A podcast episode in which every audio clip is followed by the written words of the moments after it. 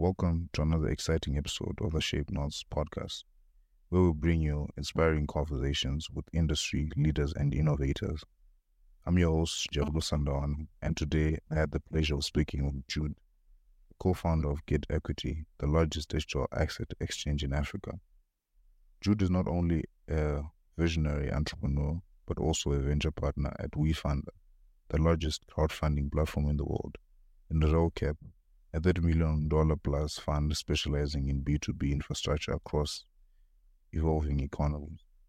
His expertise and experience in the world of finance and technology make him a true trailblazer in the African tech ecosystem.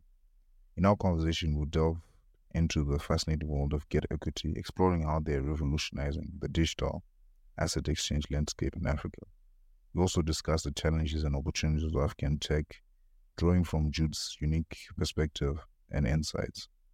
But it wasn't just business talk.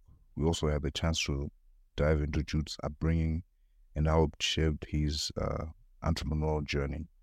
From his early experiences to his passion for investment in Africa, Jude shared special and personal anecdotes and valuable lessons that will inspire aspiring entrepreneurs and tech enthusiasts. So, whether you're interested in the world of digital assets, African tech, or simply seeking inspiration from a remarkable entrepreneur in this episode is a must listen. Get ready to be inspired as we explore the world of Equity, African tech, and the incredible journey of Jude. Let's dive deep in.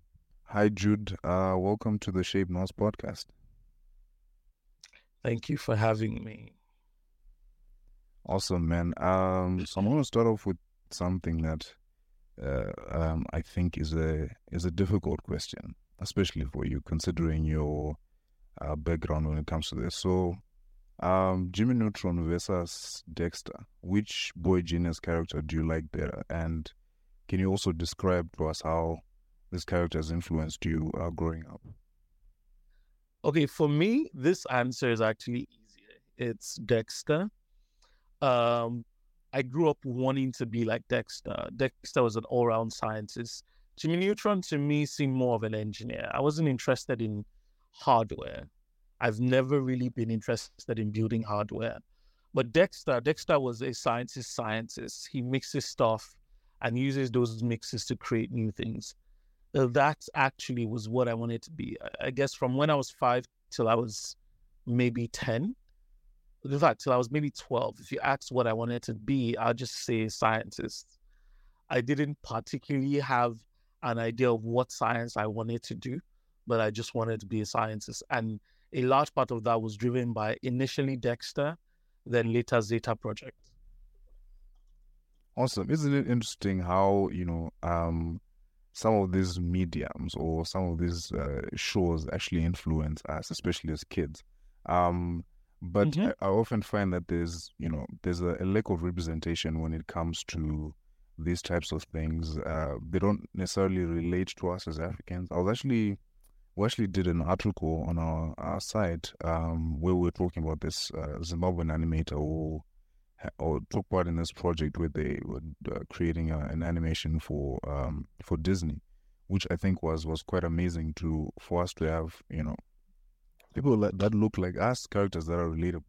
But definitely, um, so what what what changed your initial you know idea of wanting to be a scientist? Did you just grow out of it, or or maybe there was something else that kind of influenced that that that shift or that pivot?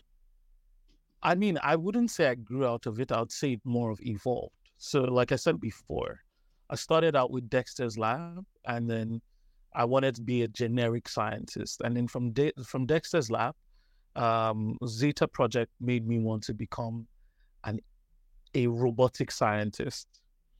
And, you know, over time, I got into secondary school. I read Dan Brown's book. Um, I think it was called Digital Fortress. And that opened my eyes into the world of cybersecurity. And then I wanted to become a hacker. Yeah. All of that took me into now wanting to be in, you know, wanting to study computer science. And the crazy thing is, I've done everything there is that I know of in you know computer science eh, or in whatever industries or new age industries except cybersecurity. Um, but I got into computer science, wanting to be a hacker. And the first day I wrote my first program um, in college, I was I was hooked. I was hooked into programming, and I never looked back since then. Awesome, man. So, um, I'm interested maybe in how this sort of hacker mindset, because I, I know hacking is also, it's not just about, you know, writing code. There's also a kind of a process to it. Uh, how, how does, how did that kind of thinking extend to what you're doing now in terms of the projects that you're doing? Do you find yourself more and more uh, maybe resorting to the, that kind of hacker mindset uh, when, you know, be it managing your team or um, whatever work that you're currently involved in? Um, so the hacker mindset is one that I would say I didn't get to achieve as much. And reason for this being that um, from when I stumbled on writing my first program, that was it, right? I became yeah. a software engineer. And then from being a software engineer, I mean, there's, I think it's also based on the people that I have worked with while building software um, how I was or how I have been evolved on how to think about building software, I became more of a product person. I'm more fascinated about how the product should look like and how the product should scale, how the product should evolve. To me, right now, software is software is basically a tool. It's pretty much a tool to solve a problem. So I like to call myself a product guy a product person that can write code. That's literally how I describe myself. And in this, so with this particular instance, will I say I don't look at things from a hacker mindset? I would say I look at things more from a product mindset. Um, maybe if I was talking with backend engineers and there's a certain way, in fact, even the way backend is written has to be in a way where it's scalable, other people can understand I, I like to think that there's a certain user experience flow for backend engineers, which I try to follow as a principle. Um, but I would say, yeah, for me, it's more, it's been more of a product mindset now as opposed to a, um, as opposed to a hacker mindset. Awesome. Can you maybe take us back a little bit um, to when you first wrote that program? I don't know if it was I remember everything about it. So it wasn't necessarily Hello World. On, on what that experience was like.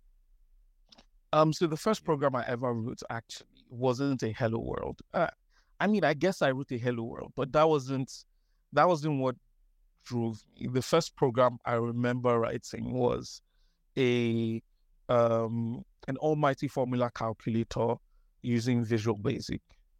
So I was able to Visual Basic is uh, it basically has a drag and drop ID, um, a drag and drop type of module uh, where you can pick buttons, all of this, just like Java. And then with all of those, then you're able to program what each button does, look and feel, all of that. And when you do that, you're able to now compile that into an actual program that runs, that has a life of its own in your PC that end-to-end process of being able to yeah. do that, I'd written something Visual Basic, I'd compiled it, I'd built it.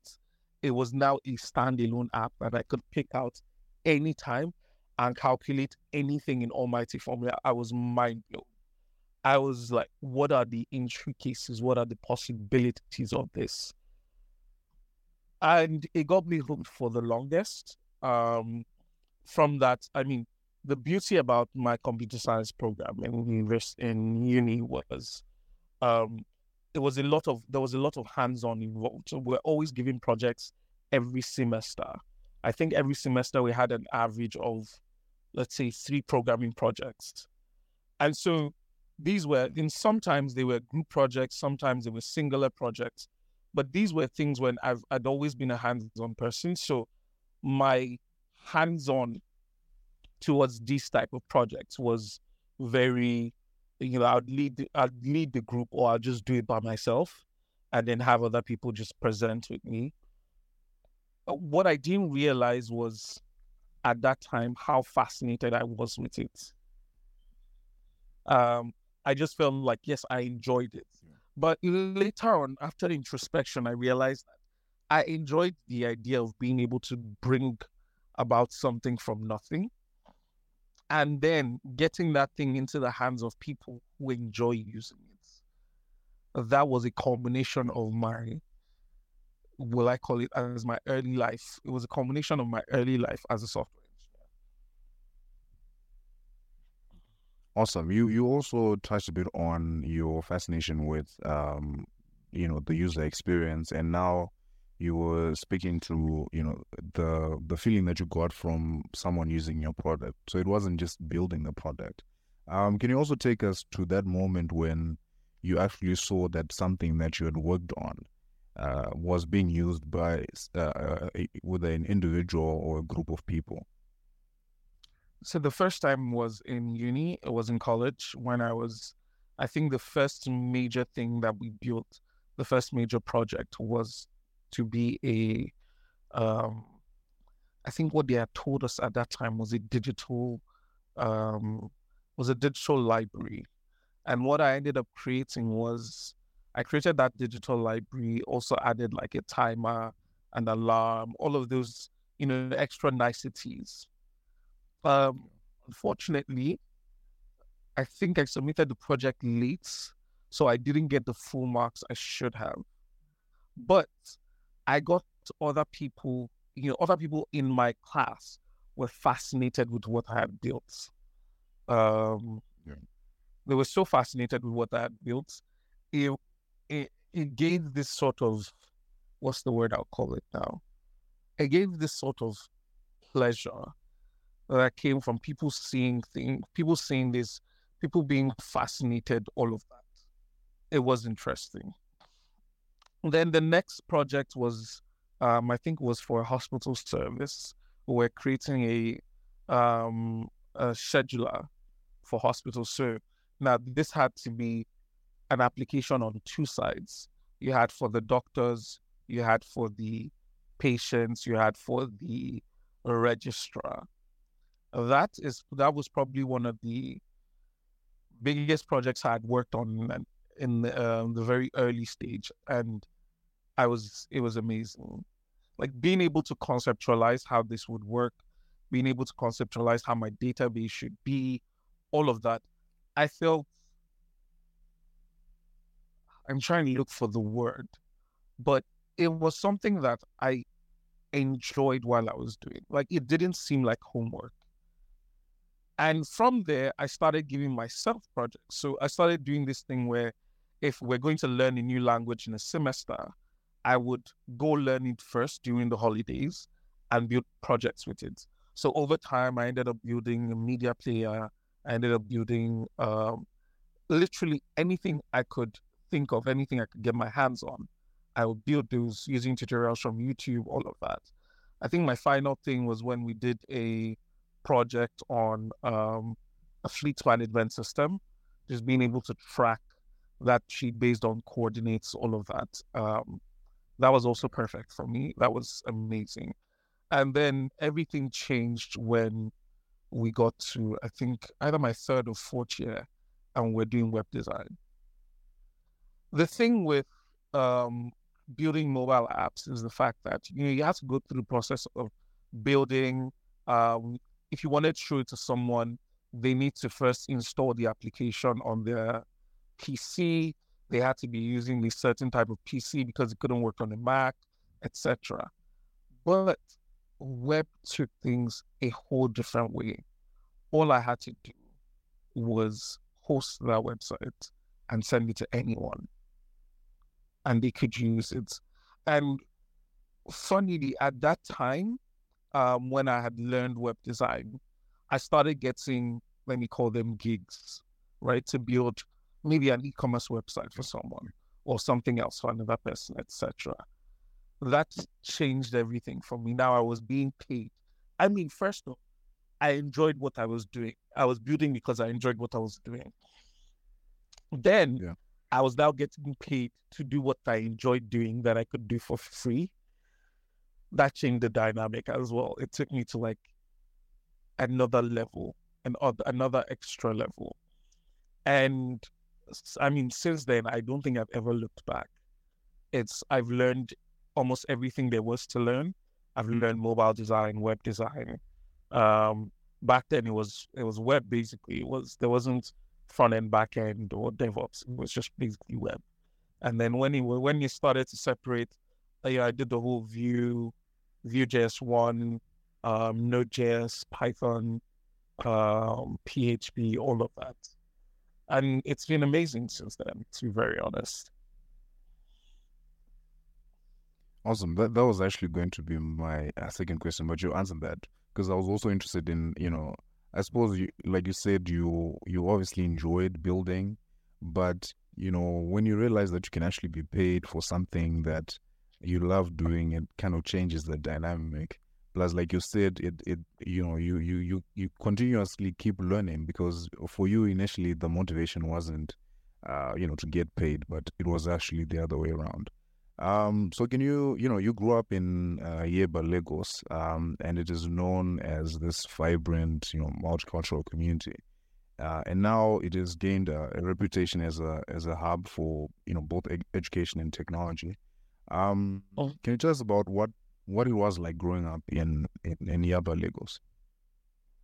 Um, so I grew up as um, a child of you know, middle class Nigerians. Uh, my parents are civil servants they could afford the small luxuries, like, for example, having a PC when I was five.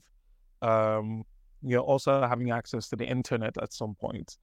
And then I went to the University of Lagos, which um, I would say one of his biggest selling positions or one of his biggest selling um, selling points was the fact that it was located right in the heart of Lagos. And then um, I think fast forward into maybe 2013, 2014, we started to have a lot more um, diasporans come back home and you know, try to start up tech projects um, that later ended up becoming startups. Um, we also have like we also had like government funding at that time for tech hubs, and a lot of these tech hubs were located in Yaba, literally 15 minutes away from school. And even though yeah.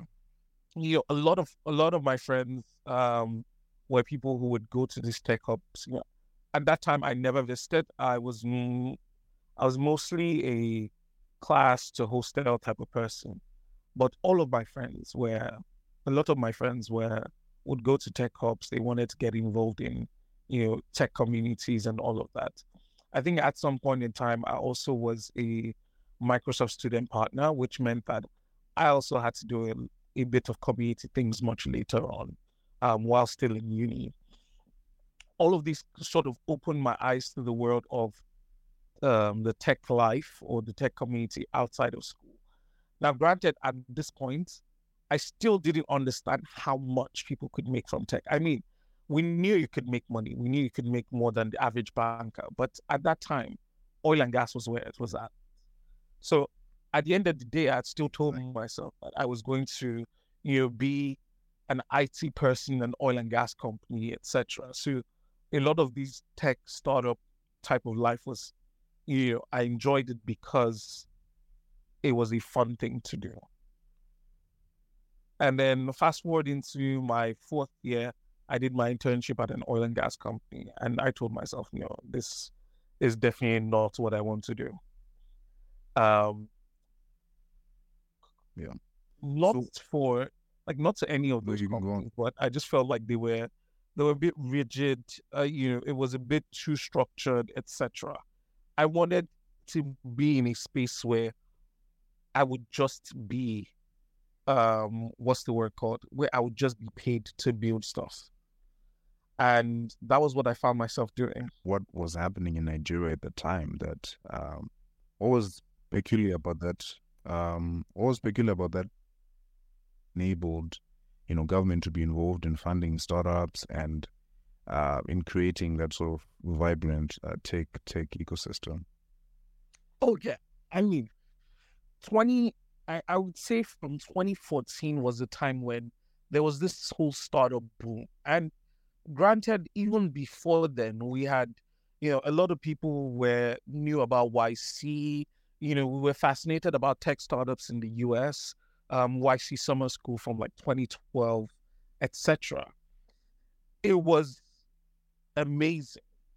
But what we didn't expect was for it to come into the country at that time. So when it did, it was it was spectacular. It's it exploded with a bang.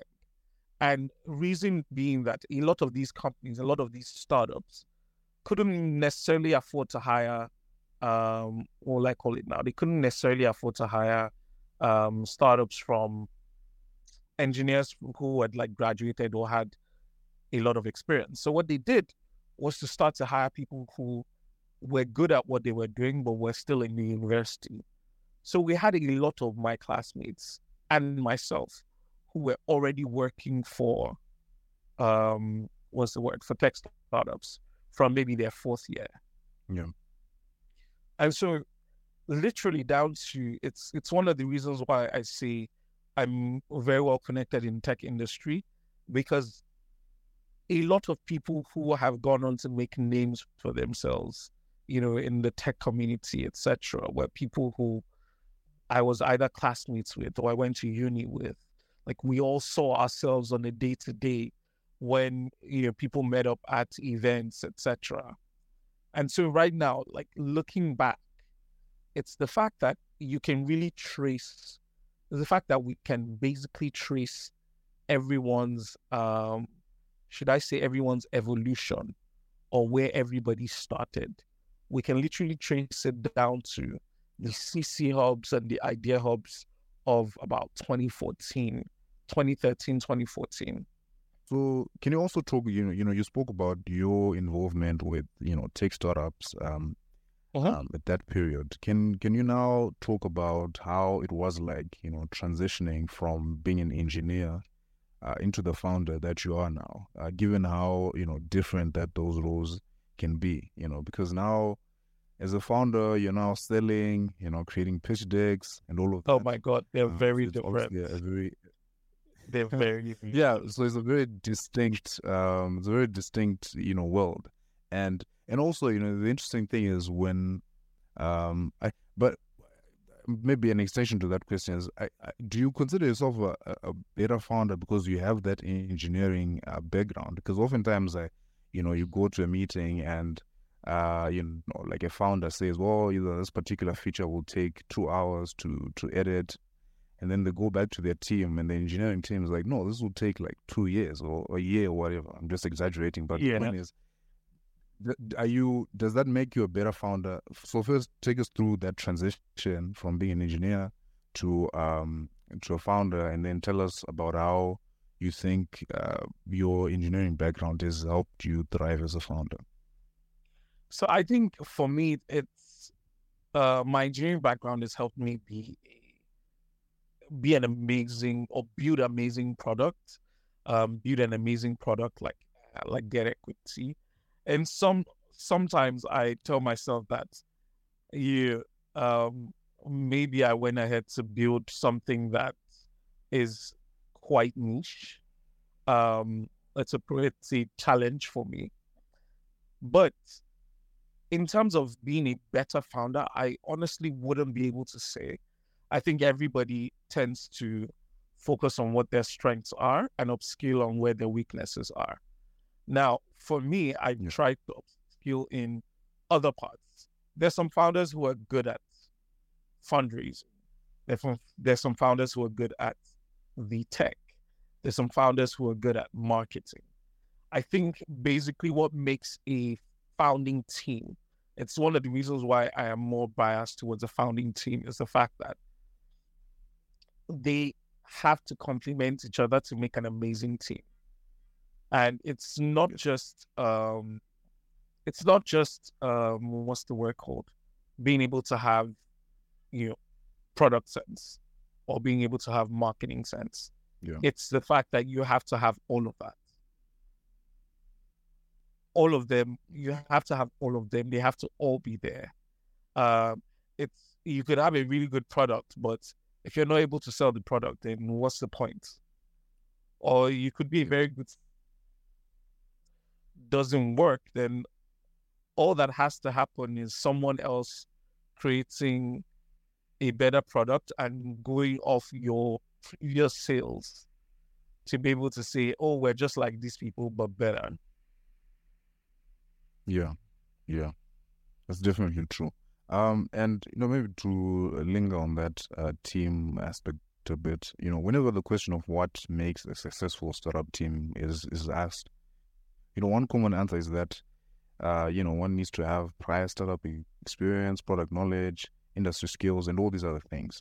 Um, but there was a group of uh, researchers in the Netherlands, I believe it was, that had did a research uh, on about 95 new startup teams. And what they discovered is that you need more than those sort of initial ingredients. You also need mm-hmm. um, a team that has a shared vision and and and uh, and passion. So I, am interested in your um, approach to leadership and team building. How how do you personally build a cohesive and uh, effective team? Um, to be honest, I would say it's a large part of this is building with people that you are that you share similar values with and you're friendly with.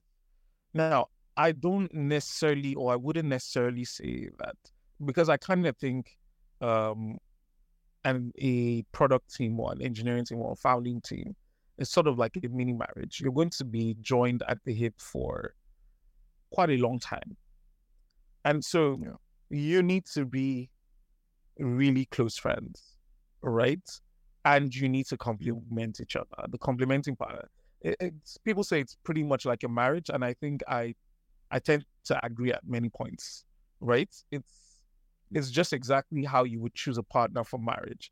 It has to be someone that you have shared values with. It has to be someone that you feel you can get work done with. You feel that you'd be able to, um, what's the word called?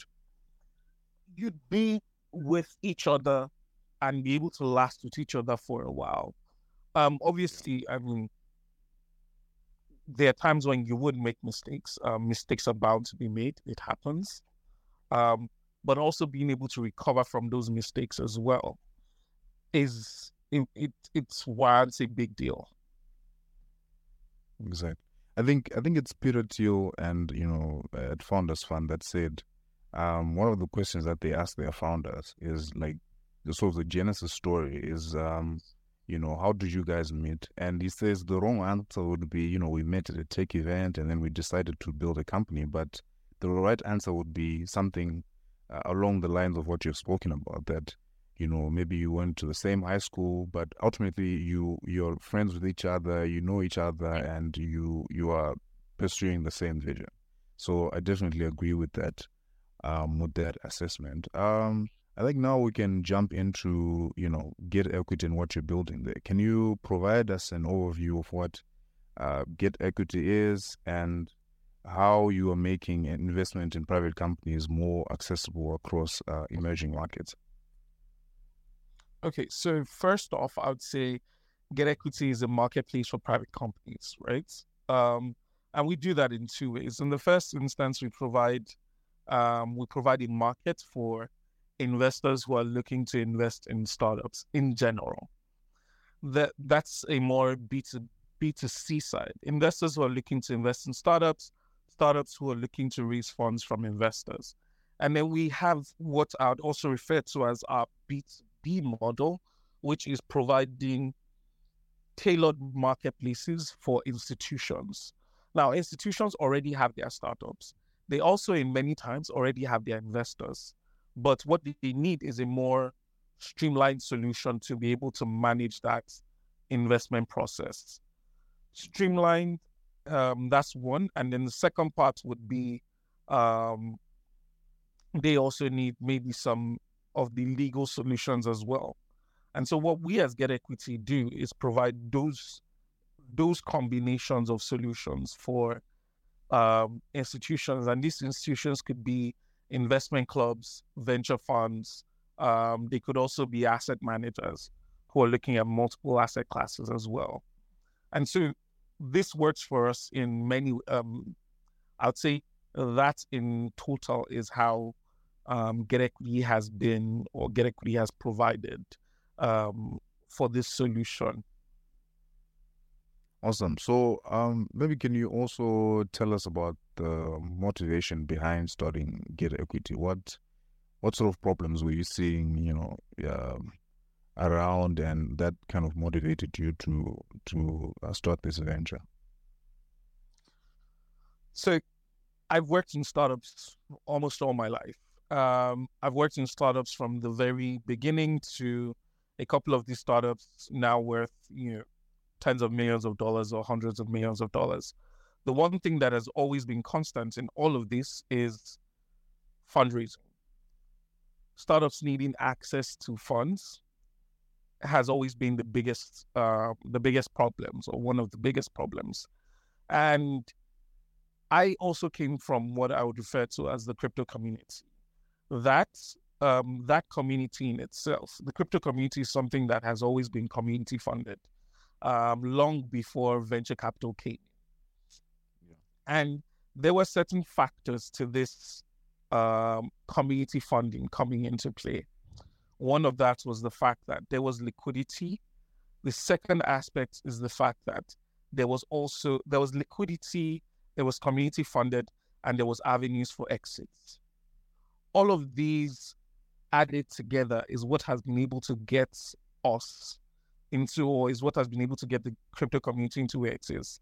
And so all we decided to do at Get Equity was taking an already established concept and try to mirror that concept around the African markets in general, the African venture markets in general.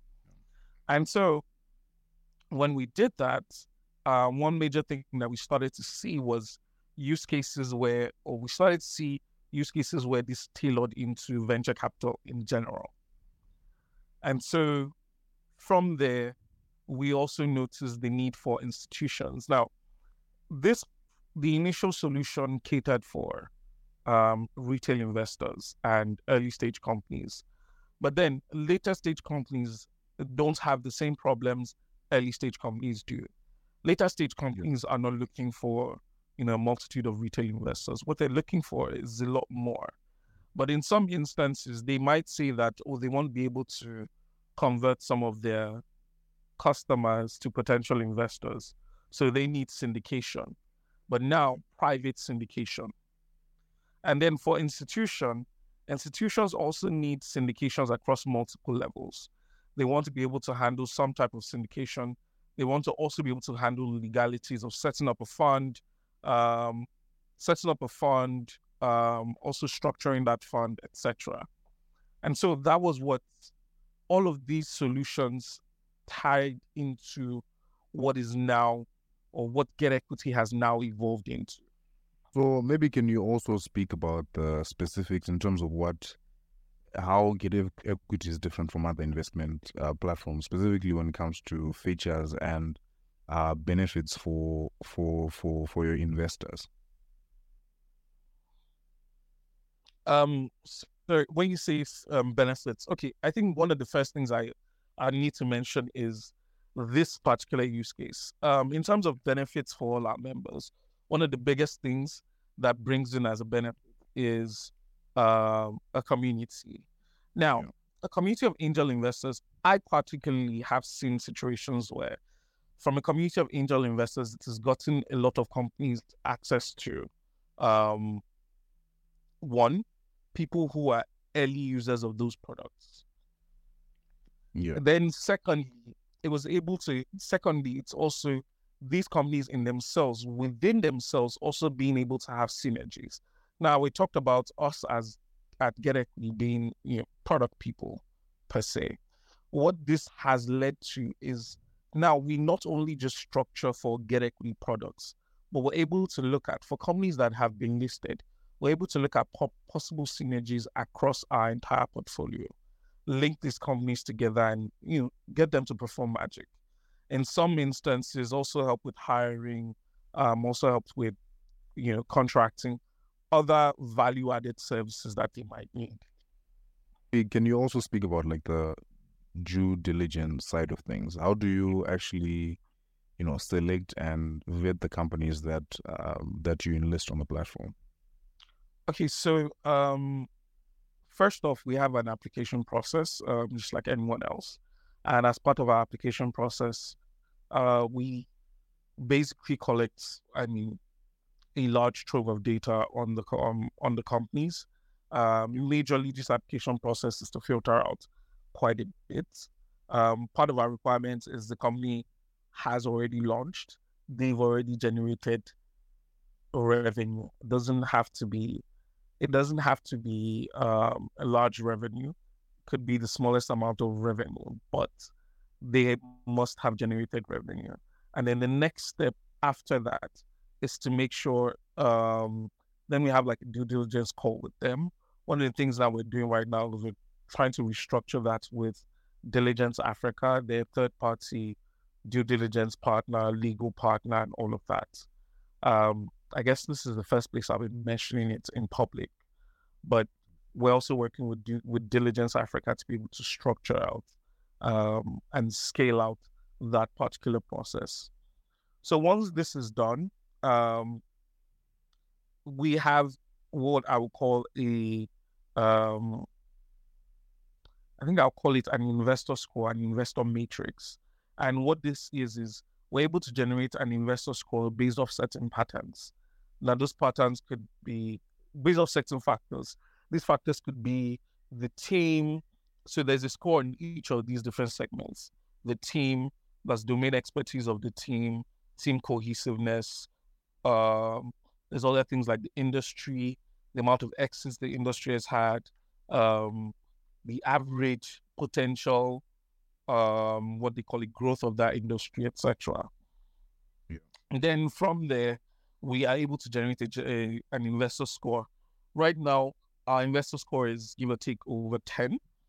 Um, once a company crosses, I think our benchmark is seven, so you're 70%. Once a company crosses that, then they go into IC. And IC is just pretty much people with um, investment experience who take a look at the company and decide if that company should go, if that company should be listed or not. If that company is, um, what's the word, approved for listing, then um, uh, legal steps in into the next step, which is basically signing of legal documents, and the company goes live. Awesome, awesome, that's awesome, man. So uh, it sounds like you, you guys collect like a, a treasure trove of data. And um, are there any specific trends that you've seen so far? And maybe in, around startups and investing, and also maybe while or on that, maybe you can mention one or two um, success stories that you um, that you can that you're able to share with.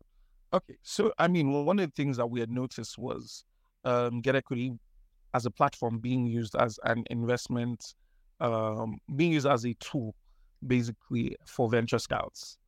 And so what that led to us was being able to um, liaise with a couple of um, venture firms as um, go, like now as deal flow partners. But what we had seen at that time was a company raised around on Get Equity, and they immediately um, reached out to buy, you know, quite a couple of VCs. So the company raising maybe a 10k, 20k round. Ideally, maybe they wanted to raise a two hundred thousand dollar round.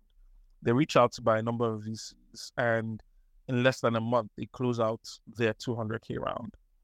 So basically, we had gotten to a point where visibility from Get Equity was seen as um, good, or we were seen as uh, um, a good due diligence platform where you would find really amazing early stage deals. And so that got us to just literally partner with these VC firms to get that over, to get that to the next level. Um, on some other angles, I think one of the things that we've also seen is um, investment thesis of or the patterns of investment from you know retail investors. I think it borders more towards a psychological um, place than from a more financial place. I mean, if people are going to put maybe $500 into a business, for them, it's more of, oh, I like this business. I like what they're trying to do. I'm going to invest $500, $500 into them. or I like this business, I like what they're trying to do, I like this founder, I'm trying to put money in more female founders, etc., and things like that. Awesome, awesome. So is um Get Equity uh maybe this is something that people would be interested in knowing. Is it just for Nigerian startups or um is it for any African startup? Well, right now it's for any African startup. Um, we have quite a bit of East African startups as well. Um, trying to get my first, trying to get our first South African. Um, we'll see how that goes. Fingers crossed. Awesome. That's awesome. Um, it seems to me that you know you're building an amazing, uh, an amazing tool and an amazing platform. Um, but you know, as a founder, building can also take a toll on you. I'm interested in maybe some of the challenges that you have faced while uh, building Get Equity and how you were able to sail through that. I mean, one of the biggest right now is the current venture downturn. Um, right now, you're not only worried about just yourself, you're also worried about startups in your portfolio. You're also worried about the potential investors that you have um, that you have deals with, um, them running out of funds, etc. So for us, it's when a crisscross of the equities or the venture market in itself, when a crisscross of that, and what that means is, as the venture market is down, we also need to look at um, situations or look at the silver lining in those and try to build products to or try to evolve our product to tailor to those um, silver linings. And then there's also regulation. I mean, regulation remains by far the biggest headaches. It's yeah. the thing with um, African regulators is you'd have to always keep engaging. That engagement is something that never stops. Um, yeah. Right now, we're still at it. Um, hopefully we get to the point where we can call ourselves pioneers of um, you know the venture equity crowdfunding landscape or digital assets landscape in Africa. Definitely looking forward to that. Um, you know, is there any advice we, we, I think we spoke about building a team and you know uh, issues around recruitment earlier on. Is there any advice that you'd have um, for startups that you know, early age founders that, um, in terms of attracting talent, that don't necessarily have the resources that some some some big companies have, but still want to attract um, the best talent. I'm sure you also mentioned, or maybe I um, I bumped uh, on this through when I was doing research um, for this interview. You also were mentioning how at times you had to work for certain startups because you really believed in them um, also despite your your level of talent. So maybe how what advice, by way of advice, what would you advise early startup founders to do in terms of attracting the best uh, talent, despite having you know not having much to offer in terms of um, kind of a paycheck? Um. So uh, what I tell a lot of founders is you're a salesperson, right? The very first thing is the very first thing is you're selling your startup to your employees. You're selling your startup to your co-founders you're selling your startup to investors, the very first people that you sell this idea to is your employees right after your co-founders. Right? And so I've seen situations where, especially in this downturn, employees have taken pay cuts because they want the company to move forward. They've taken um, some employees have gone without pay for quite for a bit because of that. I think personally, from uh, in my own opinion, focusing on selling your idea or, or selling the idea to your employees and not just selling your idea, but making them a part of this. And that's why I believe in, I believe completely in um, things like stock options, etc. It's it's something I would always have a lot of um, what they call it for, have a lot of um, belief in because it makes your employees feel like they own a bit of the company. And now, when you feel like an owner, you would not want something you own to die, basically. Exactly. Yeah. And so that part of the inclusion matters. Inclusion helps a lot. Yeah. Definitely. Um, yeah always. i think i think it's very important for for people to realize that yeah and i think that would also like you're saying if someone knows that they they're not only an employee but they're actually um part of the company it, it does you know naturally change their orientation. They're more exactly. You know they don't need yeah they don't need to be they can even go beyond like working hours. Um so so yeah i definitely understand that. And maybe what what are some of the unique opportunities or challenges that you have you know experienced uh, uh, building a tech, startup in Africa? I know despite you know things opening up a little bit and we're seeing more investment flowing in, there's still you know unique challenges and and and, and even you could even think about them as opportunities. Um, what is that experience ha- been for you specifically? Um, I mean, there's a lot. Um, there's the experience of, you know, how regulators think, how um, how to navigate regulators. Then there's also funds in themselves. You know, how venture funds work. Um, right now, we're seeing a situation where venture funds are having to do a lot more, are having to look at other um, forms of getting liquidity. In some instances, in some instances, maybe even selling secondaries um, of the existing funds because again, these funds are gotten from LPs or these monies are gotten from LPs. You need to remit a certain amount back to those LPs, and so it becomes a um, it becomes a a case of we need to have liquidity as fast as.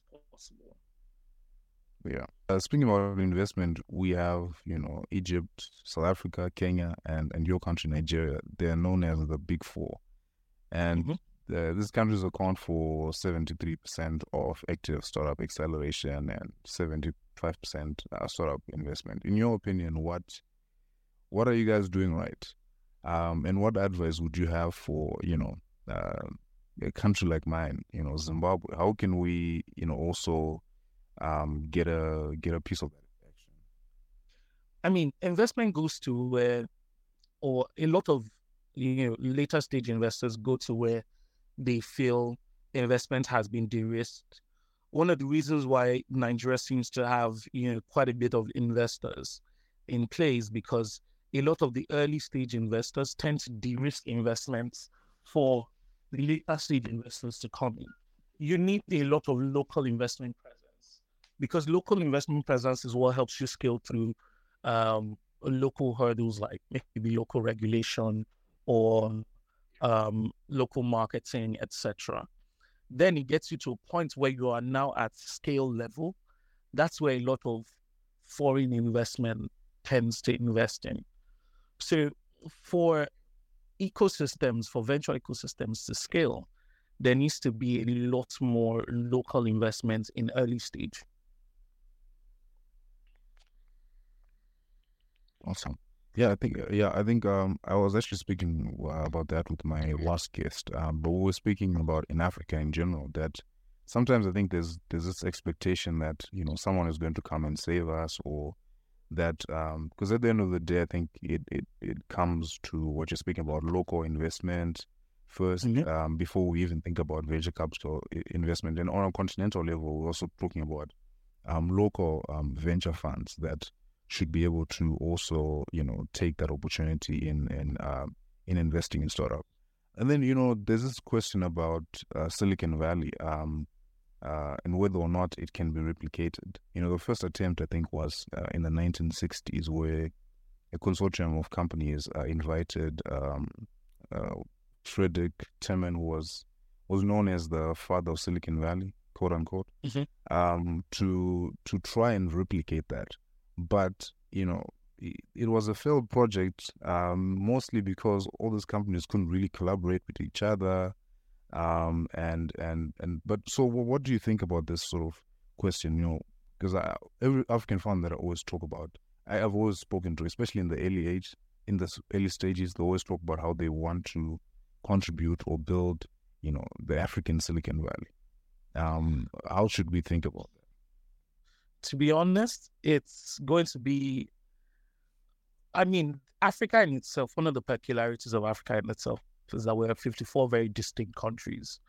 if you look at all the different ecosystems, Southeast Asia isn't like that.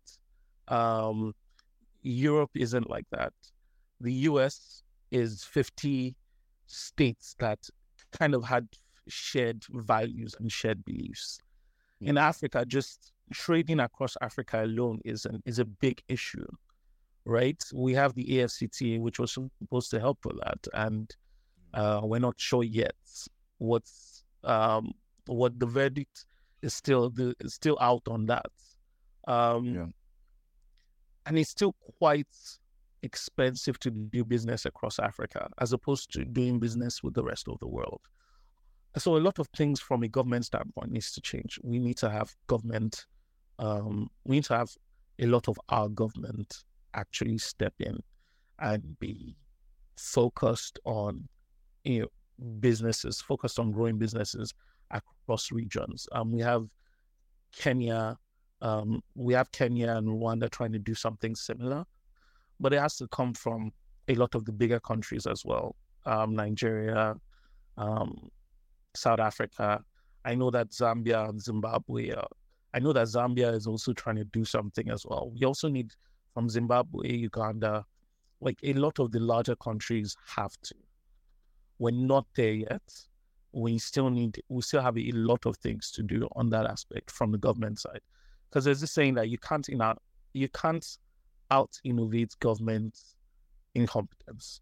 You just can't. Yeah, exactly. So, um, what do you think uh, is the role of you know uh, good and decisive leadership in terms of changing this this narrative?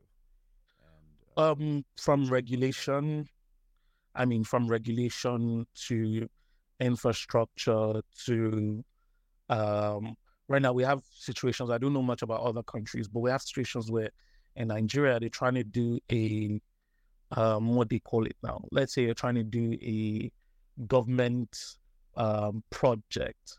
What tends to happen is the I don't even know if I'll call it a bidding process, but what tends to happen is next thing we're hearing um, some company that just started yesterday has gotten that bid. Meanwhile, we have a lot of private companies here who could satisfy that bid, startups, all of that, and would easily satisfy, fulfill that bid. We have to start having things like this. It's it's a it's a whole lot. There's a Yeah. whole lot, to be honest. Awesome. Um, so in closing, maybe you could also, yeah, that's that's obviously I think would have to do a part two just to unpack that that question. To be honest. there's a, yeah, there's a lot to talk about there. Um, so um, Jude, can you maybe describe to us or tell us about your information diet in terms of um, what where you get your information? Is it from books? Is it from blogs? What what sort of um consist of what what what does your information diet uh, consist of? I mean, I it's it's it's pretty much scattered. I'm the type of person that likes to um what's the word called? I indulge a lot in everything. Could be movies, it could be books, it could be anything. So anything that I find interesting, I tend to dabble in. And what I, what tends to happen is so I'm more of a movie person because you know visuals allow me to um, easily digest things in real time. Um, but also, I read a lot of articles. I read a lot of uh, I read a lot of articles here and there, and then I think one of the best places for information. I mean, a lot of people would argue, but for me, is Twitter. Um, Twitter has Twitter gives me quite a lot of content in the shortest amount of time. So yes, I digest a lot of written content, and then for um, let me say historical content, I it's movies for me. Awesome. So, do you think there's enough uh, representation in terms of Africa when it comes to to the visual aspect of things? Because I, I, I also, you know, um, enjoy uh, certain shows and and historical, maybe documentaries, but I tend to find, you know, one of the actually the inspirations for starting this podcast and and the media company that we're trying to build is to actually um, start telling, you know, stories um, from an African perspective and, and stories of Africans that are building, uh, in this case, in the tech space. So, what what do you think we should do uh, on that front? Uh, are we doing enough? Um, do you think um, there's enough representation of us and our history in, in, in sort of the visual aspect of um, of media? No, I, I don't think there's I don't think there's anything close to being enough. And I'm going to use an example of Nigeria. I mean, I'm Nigerian. There's a lot of things we were taught in, you know, social studies in primary, secondary school that you graduate and you find out from Twitter that it was a load of bullshit. And yeah. a major aspect of these things is because information being passed down is lost in so many ways. Um, a lot of our information wasn't written or visual, it was passed down through word of mouth. Um, things that happened in real time weren't documented. So you tend to see information, um, a lot of information that we get because it's passed down by word of mouth. I mean, there's there's something called the Chinese whispers is a game that by the time you it gets by the time it gets to the next person, that information is twisted a little bit. And so you already see yeah. shifts and changes, etc. So for us, I think yes, we need to do a lot more from an African perspective in documented, either written or visual. A lot of people tend to the reason why I I mean I would say visual a lot more is visual gets a lot of people to consume at a much faster pace than written. Exactly.